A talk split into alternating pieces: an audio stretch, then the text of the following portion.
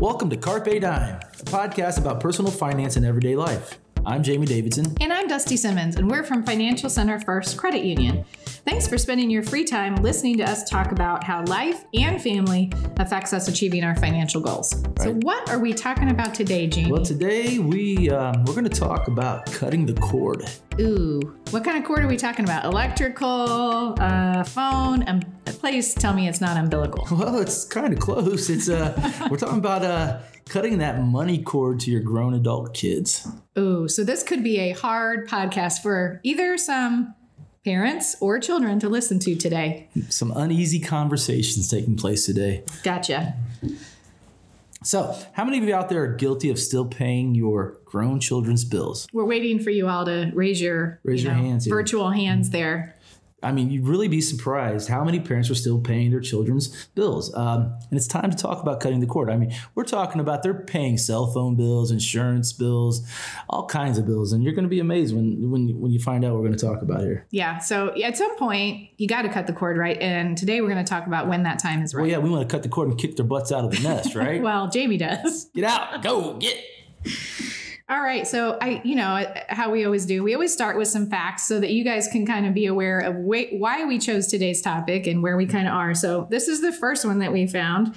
Um, a report from Merrill Lynch and AgeWave found that parents are spending, and you guys are going to be staggered by this, $500 billion on their grown kids aged 18 to 35.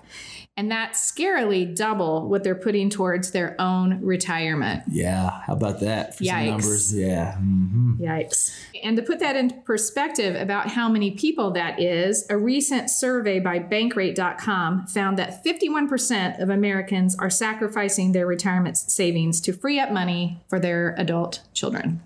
I tell you, folks, I don't know what you're doing out there, but 51% of you, we need to sit down and have a hard conversation, which we're going to have today, a few hard conversations. And I think you had one more fact, didn't you, Dusty? Yep. And according to the study, 79% of parents are helping their adult children in some financial way. And, you know, that could be anything from helping pay for a wedding, a cell phone bill, paying for groceries, all kinds of different things. Wow, man, I need to get on board with this. I, nobody's buying me anything. I call my parents and say, hey, you buy me some groceries? you know, that's kind of interesting because I do kind of think this is a generational thing. You know, Jamie and I are both Gen X, and, and that's not really something that parents did for kids a generation ago. It's really something that we as Gen Xers are doing for our kids. Not necessarily a bad thing, but there is a time to say enough's enough. That's correct. Right.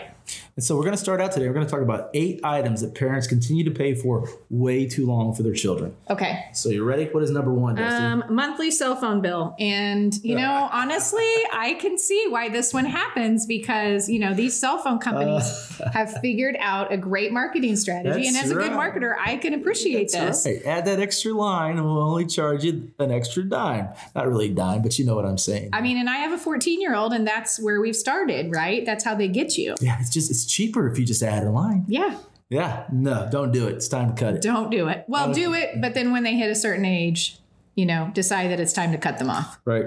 Yeah, no, it's time to have the conversation, and I get it when they're when they're in high school and even when they're in college, or but you know we finally get to that point where it's time to have the conversation because if you've got more than one kid, that's an extra twenty here, an extra twenty there. With me, I have three kids, that'll be an extra sixty a month. I got I I can do something with that sixty dollars. Right. So we're gonna have to have that conversation. So our producer Courtney had a great idea that she's worked out with her parents. Even though it's only ten dollars a month to have her on their plan, she's being responsible and she's paying a third of the bill to help out. So that, that's a great compromise, actually. I like that. Yeah. that's a good idea. I'm gonna start doing that with mine. There you go. All right, number two. Auto insurance. Oh, we all hear the adage, you know, you got to keep your kids on your insurance because their their rates are going to go too high if you don't. Uh, the magic number there is usually 21, especially for boys. Their rates are very high until they at least hit 21. Okay. Actually, for boys, it's 25. That's what I thought. Uh, you know, we also know this though. When they get married, their rates go down. So, I'm going to give you the drop dead. The drop, Drop dead. dead. is this: if your grown adult children are married to somebody else. you should not. They should not be on your insurance. They should no longer be on your insurance. Okay, so if your if your adult children's insurance is still on your uh, insurance policy, but they're married, it's probably time to cut that off. Okay. Can we agree to that? Good sugge- I agree on that Okay, one. Yes, yes. yeah. Um, number three, health insurance. And again, you know, health insurance is something that's expensive. Um, and as a child you can stay on your parents health insurance to your 26 so i see there's a lot of benefit depending on where you are in starting out in your career to maybe stay on your your parents insurance. But you should always compare. Right. and you I- should know. I think the thing we need to remember is this: if I'm uh, if I'm an adult on a policy and I'm a, with a spouse, that's one price. But when you add the children, it's an extra price. So if I get to the point where my children are grown and they're out of the house, but they're not 26 yet, Mm-hmm.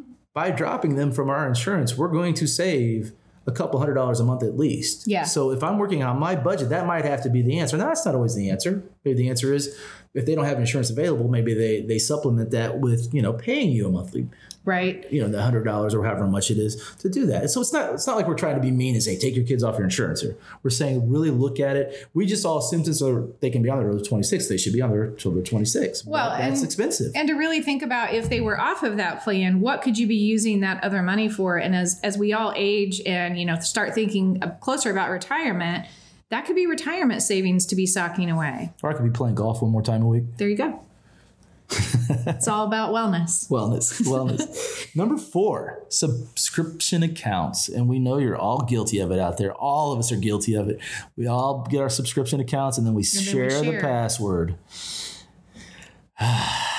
what do you think about that? Well, you know, I, I think ultimately, once again, you, it creates budget issues for someone who may, a child who may start living beyond their means because they're not budgeting for any of these day to day household items that if their parents weren't paying, they would have to pay for. it. Right, especially if you're looking at three or four subscription services. It's 10 here, 15 there, you know, another 20 there. Before you know it, they're looking at they'd be spending an extra $35, $40 a month on subscription services. Then you throw in their auto insurance, which is going to be $200 a month. And then you throw in their health insurance, which is probably going to be 300 a month. We're looking at, you know, $600 where it doesn't seem like it's a lot of money because it's a little bit here, a little bit there. But think about that. As a parent, mm-hmm. that's what I'm paying. And, you know, the subscription service is one of those really small things you think of. But everything adds up. Everything adds up. And you're teaching your children to live beyond their means for the rest of their life. right. So bad habits here. Mm-hmm. Yeah. Okay, number five, auto loans. And we talked about this one last week, actually, as a part of our other podcast, but co signing for an auto loan, but Okay. not just doing the co sign, but uh, assuming payment for the bill. Right. Because we know if we do co sign, we are held accountable for that payment. And if we Right. don't, we It hurts our credit. It can hurt our credit. So here's how this works a young person in their early 20s goes out and applies for an auto loan. If they can't get the loan by themselves, a lot of times parents will co-sign on that. And Nothing wrong with that. Nothing wrong with that. Once your child's credit is to the point where they can get that loan in their own name, that's when it's time to say, we're going to go put this in your own name. Now, I'm sorry, some people out there are not going to be happy about this, but if your child's in, the, in their in their late 20s and you're still having to co-sign, that means they've been doing something wrong with their credit and you're just enabling them. You shouldn't be co-signing on your 27, 28 year old's car because they don't have the credit. Mm-hmm. That's something there that you need to look at and figure out what you've done wrong and figure out a, a you know some way around that. Come up with some sort of a some sort of goals how to, to, to take care of this problem. And I asked this question because I truly didn't know the answer as I and I should because I work for a credit union. But you know, if you have co-signed and you decide that you're at this point and you want to um, get off of the loan, you actually do have to have your child um, Refinance it. refinance the loan. So, and that's not necessarily a bad thing because sometimes they can get a better deal. right. So that's that's the step to And take. well, not only that, it's going to help. It's going to help with their credit score. It's going to help raise their credit score over time because they're taking the steps to do that. They're no longer dependent on what you do as well. Right. Number six. Ooh, this one, this one I, I actually can't believe, but credit card bills. Credit card bills. Yes, there are some parents out there that went and got their child a credit card right before they went away to college or they went out away to life and said, "Okay, you can use this credit card." And there's some really nice parents that just paid the bills all throughout college. And they're still paying that bill every month when it comes in because it's in both their names. Look, there's no need for you to be on your grown adult child's credit card. There's no need for that. Yeah. So it's time to get off there. So you either have to have yourself removed as a user, or if you're a joint on the card, the, the actual account will have to be closed. And I know you close the account, it's going to affect the credit score. I understand that, but it's not going to affect it that much. It can be rebuilt. And it's short term. and it's short term. We really do know people, and we were talking to Courtney earlier. She has a friend whose parents paid her credit card bill forever and still are. And this young lady's in her tw- mid 20s now. We're really setting them up for failure in life because one day you're not going to be there to take care of that. Right. Oh, there's a big one, Dusty. Number seven. Tell us about number Oh, rent or mortgage. if your grown child moved out on their own and got an apartment or got a house, we should have sat down and done the budget beforehand. If you are paying that rent or that mortgage, or uh, supplementing or rent supplementing or your mortgage. mortgage, something's going wrong here. Mm-hmm. Uh, you- it- this is a lot deeper than just cutting the cord. This is really a, a lo- much longer conversation as to why you both did this. Bad decisions Bad on both decisions parties. on both parties, yes. Because if the if the if the young person could not afford the, the rent on the house or the mortgage on the house, then it never should have been put in their name. Right. Now this is a little bit different if your kid is is going through a a temporary, you know, situation where maybe they've lost their job or due to the economy something's happened and you decide to help out for a little while but make sure you've set that expectation of how long you're willing to help and at what level because again this is affecting your ability for you to pay your own bills and and and work on long-term savings Well, this sort of goes back to our last podcast as well. Uh, it becomes a crutch. I, I, I know a particular person for the last 20 years, whenever they're three months behind on the rent, there's a phone call to somebody in the family to help out with that. And that person knows deep down that if they get that far behind, that other person's going to bail them out. So this the, the person I'm talking about is now in my age and still going to grown adults for crutches to, to take care of things and it's not fair it's really not and it's what it what it did the first time they did this because there was an emergency it created that that process of oh anytime something goes wrong i can go back to this place and get this taken care of and they're going to ask for nothing in return oh Yeah. right So, okay. And then number eight, and I know we have a little bit different opinion on this, but college loans. College loans, yes. So here's here's my thoughts on college loans, and then Dusty can tell you hers. Um, I, I believe so. Some of us as parents have to co-sign on college loans, depending on how much the college loan is. This has to be a discussion with your children before you do this. What the expectation is in our household. Any co-signing that I've done will be transferred over to them when they graduate. Within six months of graduation, they will take control of their college loans. Yeah. So that is the expectation. Now, I've been paying on one of them every month because I just wanted I wanted to help out that way. But the expectation is college is your responsibility. I don't. I, I provide you with room and board, and you get to you get to enjoy your Starbucks, but not while I'm paying college. Not just you know, me paying college loans doesn't make it so you can go get used to getting Starbucks every day. Right. So with my children, I've got a p- amount that I will pay for, and if I have to take a loan for it, I'll do that. But everything after that is their responsibility. Yeah. No, I actually think we are on the same page because my whole thing was um, have the conversation beforehand, let them know what you're going to pay for and what you're not.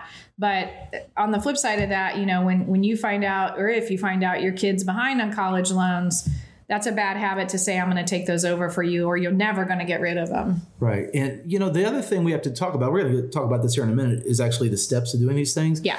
Uh, so many young people go through college and they don't really see those loans, or they see them, but they don't really pay much attention to them. You don't really start paying on them until six months after you graduate. What I would recommend you do when it comes to college loans is you actually review them every year together as a parent and say, this is how much you've accumulated so far. When you get out, six months after you get out, they're going to expect you to pay X amount of dollars because you're really setting them up for failure if they don't realize that. And I know you do that with your daughters. I think that's a really a really responsible and good conversation to have because they know what they're going getting themselves into as well. Yeah, you. Well, I hope they do. I think they do. Mm-hmm. If not, I guess they'll find out the hard way.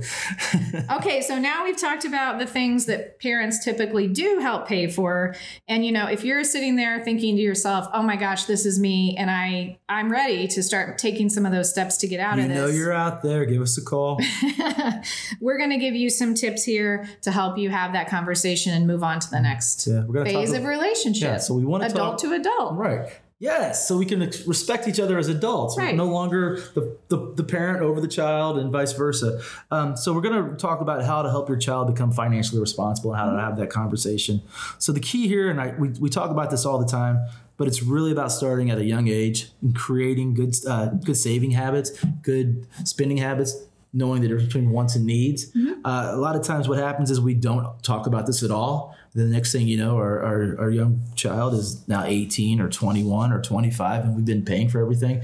And now they want now you want to have the conversation for for them they feel like you're just pulling the rug out from underneath them Right. so we're, we're, we're gonna, we we came up with a, uh, a five step plan Okay. of what we want to discuss about this And knowing that it doesn't all have to happen right away, it is it is a process, right? it is a process it really is uh, and that is really important. You know, I, I would joke and say, "No, do it now, kick them out." No, that's not really the way to do things. Uh, if you want to have a good relationship with your with your grown adult child, where you guys can uh, be equals and enjoy each other, this has to take place, and it has to be a process. Well, so unfortunately, we don't always have, um, as parents to children, the best conversations and open conversations about money. But step number one really comes back to that idea of sitting down and having the conversation about how you giving them money and helping them out has been wonderful, but that that is how, how it's hindering you from being able to accomplish your goals and and maybe what you and your spouse want to do. Right? Yeah, you're talking about your goals of retirement, what you want to do. Not only that, though, you're creating people that are going to be dependent on you forever, and you're not going to be around forever.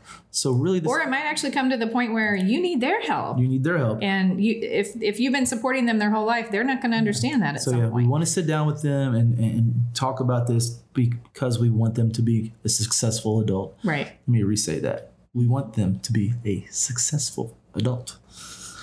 So okay so step one have the conversation have a con- sit down. We're gonna have a conversation, son. okay step two make a plan Yeah, you need to create a plan. my Now, favorite thing Create a plan. planning, planning, planning. So what's important about a plan is this: it's, you're doing it together. Okay If you're coming, don't don't come with the plan No, don't come with the plan and say this is how it's going to go. Uh, that's not going to go over very well. Uh, you need to sit down together to create a plan. You need to come up with some goals.